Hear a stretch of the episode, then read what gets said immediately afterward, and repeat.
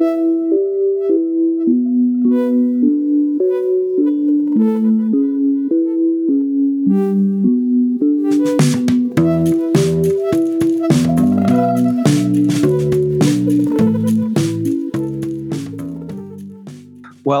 everyone, welcome back to the podcast. We have a special episode tonight. We are going to be delving into social media and how it does or can affect our lives. And we've got a panel of experts to discuss things.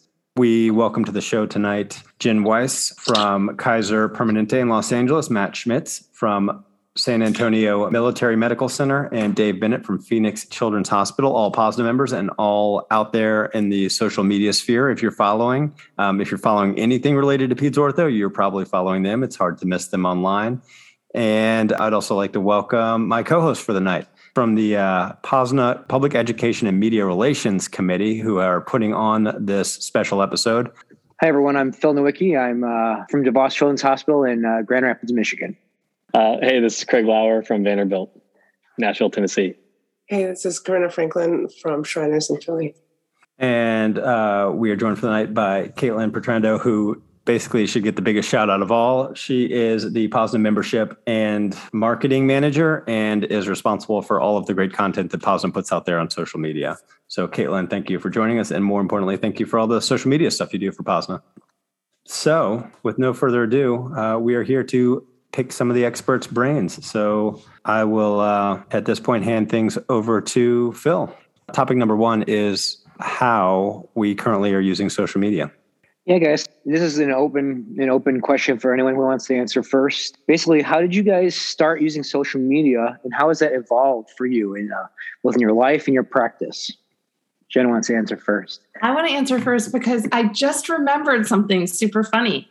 So when Corinna Dr. Franklin was an intern. Um, we were sitting in the surgery lounge and she was really excited because somebody had retweeted something. And I was like, tweet, what's a tweet? Like, I have no idea. And she's like, you have to see this thing. It's called Twitter. And I was like, that sounds terrible. And I walked away from that interaction, um, not understanding how much I was going to like absolutely fall in love with Twitter, probably what, 10 years later, 15 years later. And I will say that my main um, entrance into social media was just fun. And I started to recognize as I was starting to have fun that there were a lot of physicians out there doing really good things and that there were a lot of societies that were benefiting from that. Um, and so my, um, my entree was pushing the American Academy of Orthopedic Surgeons to develop a social media ambassador program to amplify our messaging. So it went from fun to a job that's still fun. I'll go next. Uh, this is Matt Schmitz, and, and I actually, my first foray into social media was Facebook when my now 13 year old daughter was born essentially as a ways to to post pictures that family members and old friends could see. Uh, and that's what i used it as primarily. And then i was a, a later adapter of twitter uh, and and now use it to you know as a business tool to promote organizations that i work with uh, promote surgeons that i work with uh, and frequently as a release as a as a kind of a release to stimulate conversation. And and it's been fun to kind of see it grow up and see all these different organizations like the Academy and JBJS and even now AOA coming out and, and forming social media committees and, and POSNA along the same lines. And so it's been really fun to be a part of that as it's kind of grown from its infancy. How about you, David? So uh, I began using social media about the same time as Matt with Facebook. Once it started, I, I, got a little bit involved with it. But for Twitter specifically, I had the same sort of experience. I thought it was a little bit strange at first, but I uh, got on there and got into the orthopedic circles, and I saw a lot of people from overseas were asking for advice, specifically when I was in fellowship for how to manage different conditions and uh, different problems. And so, of course, I was like a fellow, and you think when you're a fellow, you can actually offer meaningful advice to these guys and help them out. Of course, not really, is what I found out later on. But I, I thought, okay, well, maybe this is a way we can I can kind of contribute a little bit. At the time, you know, I had three kids and uh, was in fellowship, not really able to do a bunch of overseas stuff. But I, I liked the idea of being able to maybe contribute a little bit to the care of people who are maybe not in such a resource rich environment. That's perfect. Um, and you guys hinted, this is Craig, um, you guys hinted at some of your preferred platforms, and all of you mentioned Twitter. So, my question for the group, and maybe we'll start with Matt, is uh, do you use any other platforms on a regular basis now? And then the second question for all you guys related to that is um, what does your social media routine look like? You know, if you have a regular sort of uh, routine in terms of when you check messages or how you contribute, what does that look like and how do you make sure it's something sustainable? Yeah so i, I do use twitter but i use twitter primarily for medical information you know some of my rugby stuff from my involvement with usa rugby. And then i still use a lot of facebook and instagram for pictures. And, and that's more towards friends and family. Uh, and so there's some medical stuff that I put on there, but that's more geared towards pictures of my kids playing sports or uh, whatever I'm grilling on Sunday evenings. Usually shows up on Instagram and, and Facebook. Uh, and then my, my, the way I do it is, is I'm, I'm very kind of I do it in batches, and it's based around when free time is. So if I'm waiting for turnover uh, in between cases, I'm at an academic center where there's notoriously long turnover. So I'll use time like that. Um, I'll use time when when um, I'm at my daughter's soccer game during warm ups. Uh, I'm the guy on my phone doing stuff at that time, and so I, I don't do it every day where there's a bunch bunch of tweets uh, every day, but I tend to do it more in batches when I have free time. And I think that you've got to be careful that it doesn't start to impede upon your family time. So you shouldn't be doing it, in my opinion. Uh, we have a rule that you don't do it at the dinner table when you're having dinner, right? You make sure, and so it's got to be in, in, in, what little free time you have, uh, five minutes here, five minutes there. That's great, Dave. What what is it like for you? And Matt kind of hinted at a little bit too, but what do you what do you do in terms of like I see you commenting on everything it seems like, and I wonder how you kind of split your time between make between making content, creating content, commenting on other people's content. Uh, typically, like Matt said, it's it was during turnovers when I was uh, able to sort of cultivate a little bit of uh, social media, I guess, presence. And so that's for the most part when, or when I'm just sitting around between patients or, or something like that. It's usually out and we're, we're looking at stuff or I'm talking with residents and, and we're kind of looking at things together. And, uh, in, in general, it's been, it hasn't detracted too much from the rest of everything else. Cause again, just when you're sitting around, you end up looking at your phone and, and that's usually the thing that pops up typically on Twitter for me. And in terms of other platforms, I used to have uh, I used to be on Facebook a lot actually right when it came out, but as uh, more and more people got on there, more and more of my family members, and and you know, you get looped into drama every once in a while. It's kind of uh, superfluous, and so I, I, I didn't I didn't really like that. So I, I ended up kind of weaning it down or making that sacrifice, so I wasn't on too many platforms. And then Instagram for sharing with families pictures and things like that. And then I, I do like Twitter for the academic content. And it seems to be going that way to be more of the academic side of things where you can get a little bit of information or link to an article pretty quickly. And I, I like that. Awesome. Jen, same question. Do you have other platforms you branch out to? And what's your kind of routine for use? Yeah, I do. Um, so to me, um, my handle is my mom, the surgeon. And that came about um, from um, Jack Flynn, actually. Um, he asked me to do an ICL with him many years ago on at the time it was called stress management. Um, and now it would probably be more about wellness or um, and he said can you just give a talk like you know my mom the surgeon? And i was like that that's totally me. Um, and the reason that that um, the audio is going to get messed up by my Rhodesian Ridgeback right now. Um, the reason that um, I mention that now is that my content or my intent of being on social media is to give an example to women that you can be a surgeon and a woman and a mom. And quite honestly to men that you can be a surgeon and a dad and that that's acceptable. Um, i think if i had to do it over again i'd be my parent the surgeon. But um, so i use that um, that's my common theme and that's why you'll sometimes see me or hear me or read me um, being very clinical. Um, Twitter, I'm my snarkiest self. I think it's um, I think it's the easiest place to do that, and I use it as my news. I originally used it as my news feed, so I started doing it because I would between cases start to look at the New York Times, and then I was like, I'll just look at Twitter. I, you know, it's super condensed for you know me the orthopedic surgeon. So i started to be very snarky on twitter and then um, when i started instagram and i realized it was more about the stories and the people who followed me on instagram um, which is not very many it's only like 2500 it's like more um, I don't know, it's more personal there. And so that's a little less snarky. Um, and then I'm on Facebook, but I don't enjoy it because it's not as interactive, at least in the way that I do it. Um, and then lastly, I'll mention something that came and went from my life, which is Clubhouse. And Clubhouse is a cool idea of a place that really houses almost pop up symposia. But what's happened is Twitter um, and really Instagram have developed their own versions of that. Um, and so I think what we're finding is that there's opportunities on social media, not just to represent ourselves, to react, to act, but also to gather, um, to discuss. And that's what we love to do I think at Posna is really connect as a community and discuss. And I think that it will be really neat as we start to figure out these more interactive group areas that perhaps we as um, a social media group from Posna can take advantage of that. Sorry for the long winded answer. No, thank you for the answer. Thanks, Jen. I'm actually going to bring it back to you with another question on what kind of information you like to share, and then who's your main target audience for that information.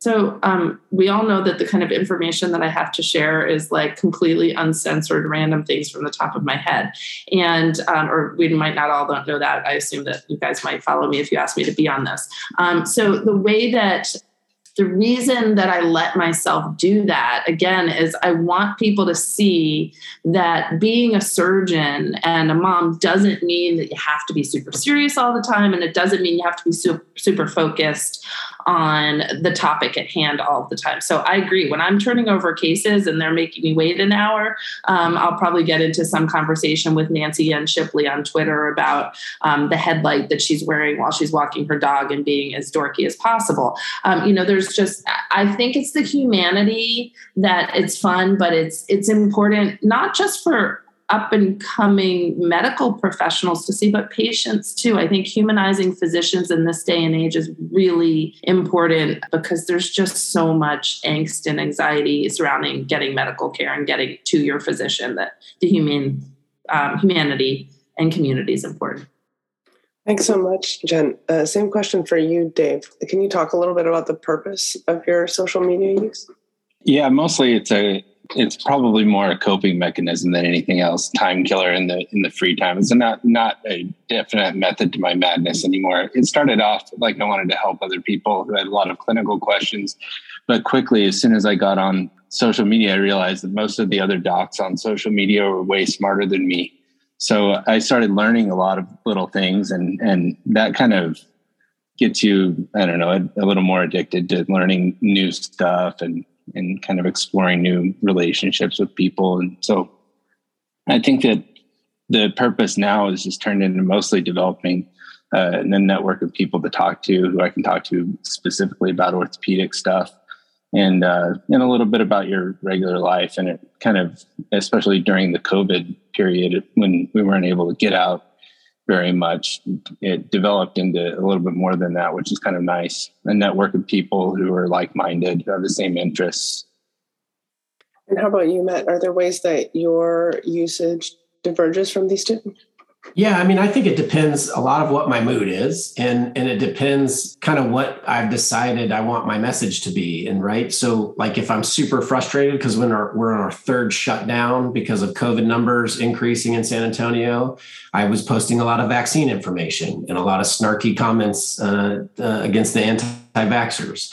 Um, you know, I do a lot of, of promoting, depending if I'm wearing a JBJS hat or a POSNA hat or an AOA hat, uh, trying to promote what folks in those different organizations are doing and highlight what they're doing. Folks in our department trying to highlight what they're doing, or for the Society of Military Orthopedic Surgeons. So, you know, I kind of bounce around and, and there's some snarkiness in there. There's some uh, retweets of, of friends and trying to in, increase their message out there. Uh, and then, um, you know, it just kind of depends what the mood I'm in. If I, you know, that's it, Dave talked about it as a coping mechanism. I think sometimes we use it as that. It depends what's going on in your life, whether you're you're retweeting funny memes of uh, you know that that dog drinking a coffee and a fire that says I'm fine, everything's fine because that's what your mood is at the time. And I think it's okay to use it for that because it, it should be it should be a release at times, and it should be something that you that you enjoy doing uh, if you're going to do it. Great answers. So, for those listeners who may not be very experienced with social media, but maybe sort of social media curious, it sounds like as a consensus, Twitter's sort of the academic favorite. And It sounds like as a consensus, everyone sort of has their own ways to make sure they're making it fun and engaged. Um, and there's a lot of ways to do that. So, we are going to transition now from sort of how everyone personally approaches social media to sort of your thoughts on a, on a bigger scale impact of social media on medicine, on uh, orthopedic societies, et cetera. So uh, I'll hand it back over to Craig. Thanks, Carter. Um, so this question, I'd actually like to start with Jen, but asking you guys to kind of look into the future a little bit um, as to what type of social media tools you think are currently underutilized or underappreciated may become, you know, more important uh, in our roles as physicians or uh, just anyone involved in medicine in the future. One platform we haven't mentioned is TikTok.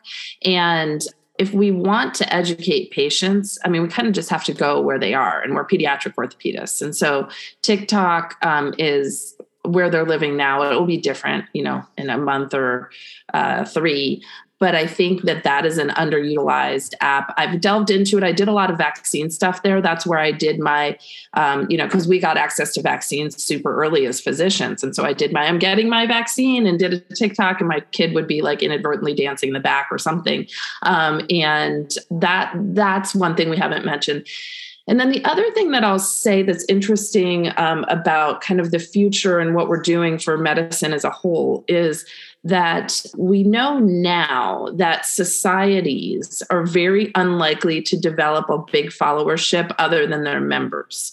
Whereas individual physicians, and this is medical societies, and but individual physicians um, absolutely grow beyond members. They grow to um, people who want to do what they do. They grow to patients if they want to face that um, face that crowd. So I think that um, what we're doing within POSNA is what we did within AAOS, which Matt's also bringing to AOA, which is saying if we want to amplify our society voice, um, we need to engage with our physicians who have followings um, and you know are micro influencers to get our messaging out. And um, I think that that's a patient education tool that's really low hanging fruit. People did it again a lot lot with the vaccine effort. There's um, uh, hashtag This Is Our Shot. Um, there was the effort of the um, This Is Our Lane about gun safety, and um, these are things that I think are really effective when banding together. That's great, Matt. What are your thoughts on other tools uh, that might be underutilized or underappreciated in medicine? Yeah, I agree with Jen about the concept of TikTok. I do uh, have an account, but it's only to monitor my 13 and 11 year old daughters. I haven't actually, I, I, get on there about once a week and make sure there's not too much nonsense going on. Um, you know, one of the things that I'm really interested in is the concept of altmetrics. And, you know, there are the journals are looking at how, what kind of content articles create and it gives you an altmetric score based on how many retweets and news articles. And there's some early data suggesting that it may even correlate with citations.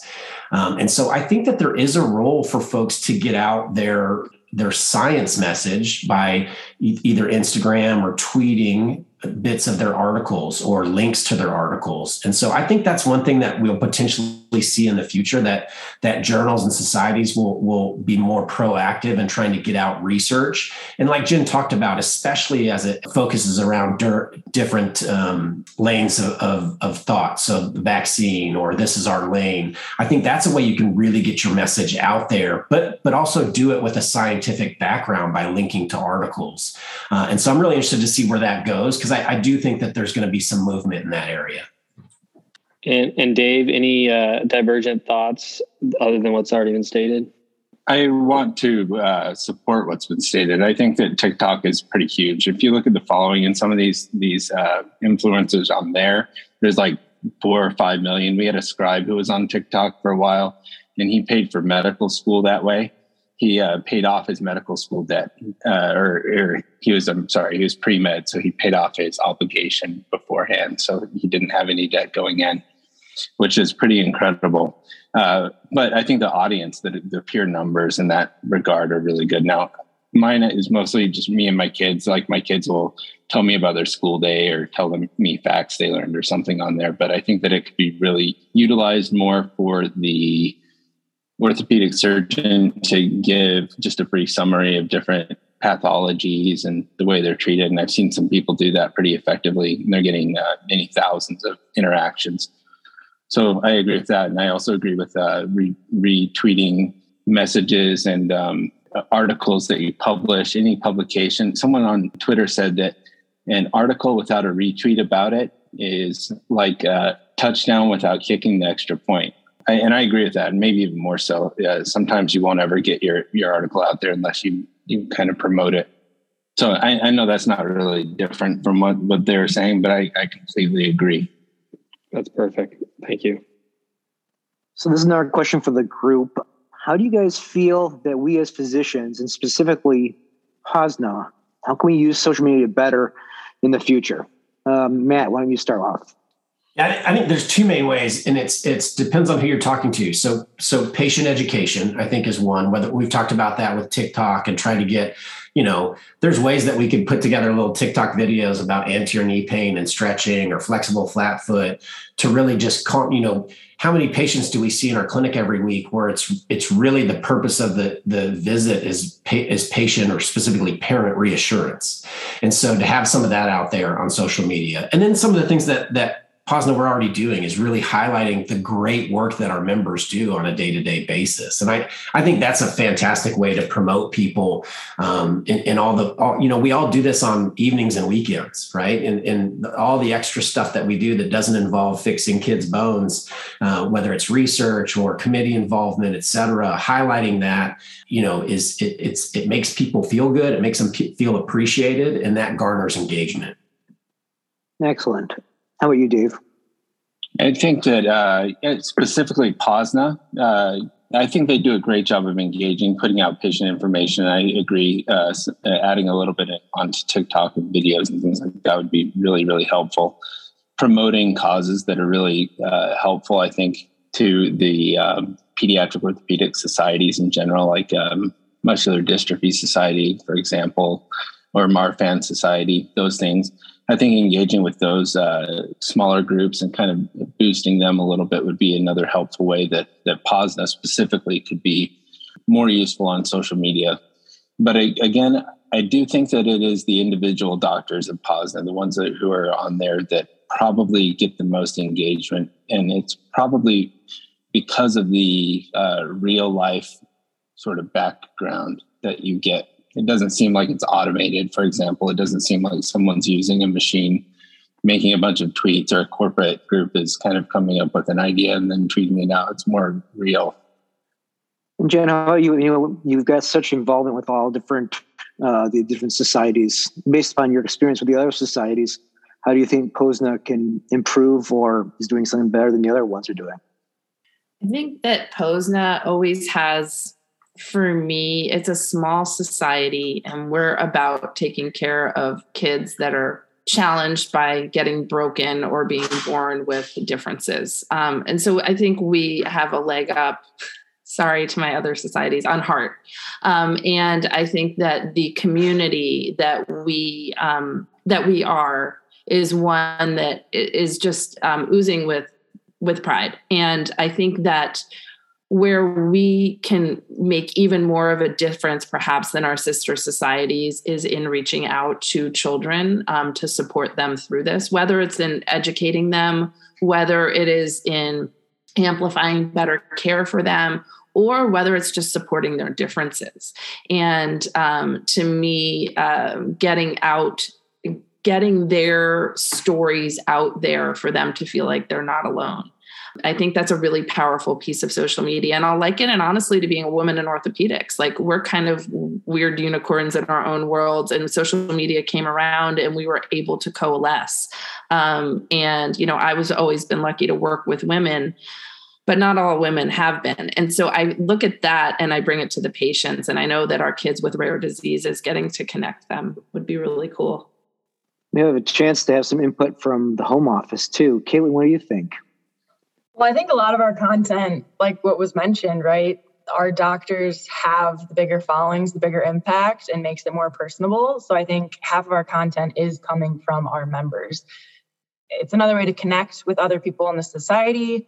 I mean, I honestly laugh sometimes at some of the stuff posted, and I'm like pumped to retweet it or, you know, repost on Instagram because I'm getting a kick out of it. And I barely honestly get half the stuff because it has to do with medicine. So it's just, it's a blast seeing what you guys put out there. One thing that I imagine a lot of people would really be interested in is if any of you guys have regrets or thoughts about something that you would, might do differently if you were wading into social media currently. So, uh, Dave, let's start with you. Yeah, but for the most part, any anything I worry about or think twice about, I just delete. So that that helps. But uh, they, there's a new function, at least on Twitter, where you can do Twitter Blue, and it gives you a little bit of time to think about whatever you tweet out, typos or whatever. Although obviously, if you ever read my stuff, I don't care that much about it. But you can undo essentially something before you send it. I think that that's a, a good thing as well. Jen, how about you?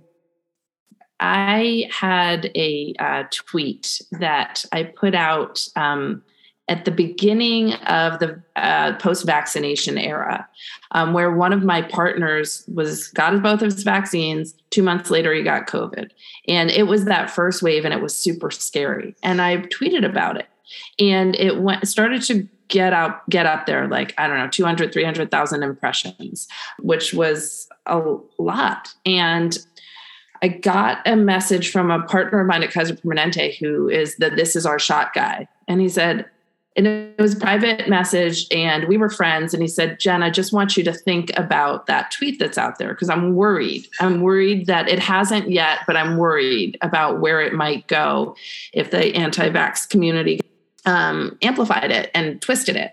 Um, and I know it's not your intent. And um, I ended up deleting it. And I actually did a podcast. I have a podcast, and I did a podcast episode with him. His name's Alex McDonald about what went into that decision. And if I could do it over, I would never have put that out there. And I'm still grateful to this day that it didn't get amplified in um, the way he was afraid that it would. So we have to be careful. And I think that we have to be unafraid to pull it and unafraid to apologize if it's something we shouldn't have put out there in the first place. And that's what I did. Thanks. Um, that candor is really appreciated. Um, Matt, anything to add? Yeah, the only thing that I would add is that there are people that are going to hate whatever you say, uh, and they and they won't be afraid to say it, and you cannot win those arguments. And I tr- I've tried to win arguments; they're impossible, right? You go down to a rabbit hole, and and you know, it's user three nine two seven. They've got you. They they know all the data. Um, and so I'd be careful because it can be a huge time sink. Uh, and the other thing is, is, is, that there are some people that just are going to hate social media to hate it. Uh, and, and some of my loudest critics are have been folks that don't even have social media accounts, which I find completely ironic. But some people are just going to hate it to hate it. So, uh, I, my message to folks is that dip your toes in it and see if you like it. If you don't like it, you don't have to do it, right? Um, but it's not harmful, and, and you can make it so it's not harmful. That is perfect segue because for this last part of the uh, show to wrap things up, we really wanted to talk to those pediatric orthopedic surgeons and trainees who are listening who may be interested in uh, dipping the, their toes in the water and checking out social media, but it just feels like a bit of an obstacle um, to overcome. You know, everyone on uh, this call right now obviously thinks there's value to the pediatric orthopedic community and our education and communication with social media platforms. But I will hand things back over to Corinna to take us in that direction and uh, sort of talk about what people might want to know getting started with social media. Well, for sure. I think people would like to know what kind of trouble is possible with social media. Um, if any of you guys would like to start with a comment on that. Yeah, I can. I can kind of speak to that. So, when you, uh, especially when you first get started, it's easy to get dragged into a fight, uh, like Matt alluded to, with trolls or people who just kind of are, are depressed or they just want to get into it with you, basically. And um, and it's easy on all fronts just to kind of come back at them, especially if they say something that's just clearly incorrect. I think um, one of the better ways to deal with it that I've learned kind of over the years, the hard way, is just to to just either mute, block, or don't. You can reply, of course, to to genuine questions, but uh, maybe not not get into it too much back and forth. Uh, and I think that's where you can get into trouble just a little bit, is especially if you, you start getting heated or emotional about a certain topic and someone's just clearly wrong and everyone knows it and you just keep going at them. Thanks. I think that's really helpful advice. Jen or Matt, anything to add to those comments? Uh, these days, it may go without saying, but we haven't said it, so I think we need to patient information. We have to be really careful about that. And I actually, anytime I'm going to put a tweet up that was, um, or an Instagram or an anything that involves a picture, I actually get a second set of eyes to make sure I haven't included anything in that picture that I didn't know. Um, once I actually had something in the background that had part of a medical record number. Um, and somebody sent me a private message. It was like three of the eight numbers, but one of my partners sent me a message and I was like, oh my God. And I took it down. And that was when I made that policy policy for myself. So you can't be too careful with that. The other thing is that if you work for an organization or if you're in a large organization, you need to understand what their rules are. And there may be rules that you're not allowed to be on social media during the day, in which case you can't post while you're at work. Um, you, it may be um, that they don't want you out there representing them at all. So you just have to know what your home organization believes. And there's some articles actually that the AAOS put together in AAOS Now and JOS, I believe, kind of the rules of the road that I recommend you you um, if you're going to do anything other than just fun family stuff and represent yourself as a physician, that I recommend you uh, be familiar with.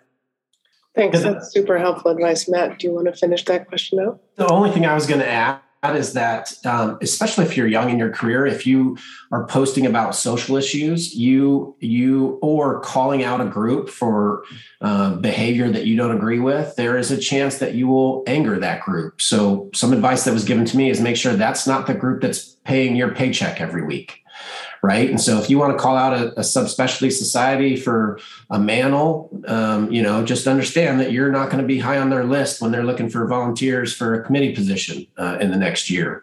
So you, you, have to understand that. And I think that goes into understanding what you're doing. Uh, and I totally echo Jen's comments about patient anonymity. You got to be really careful about that because that's the one thing that can, that can hurt uh, your your ways of of your career, right? That can your hospital can punish you for that. So you got to be super careful.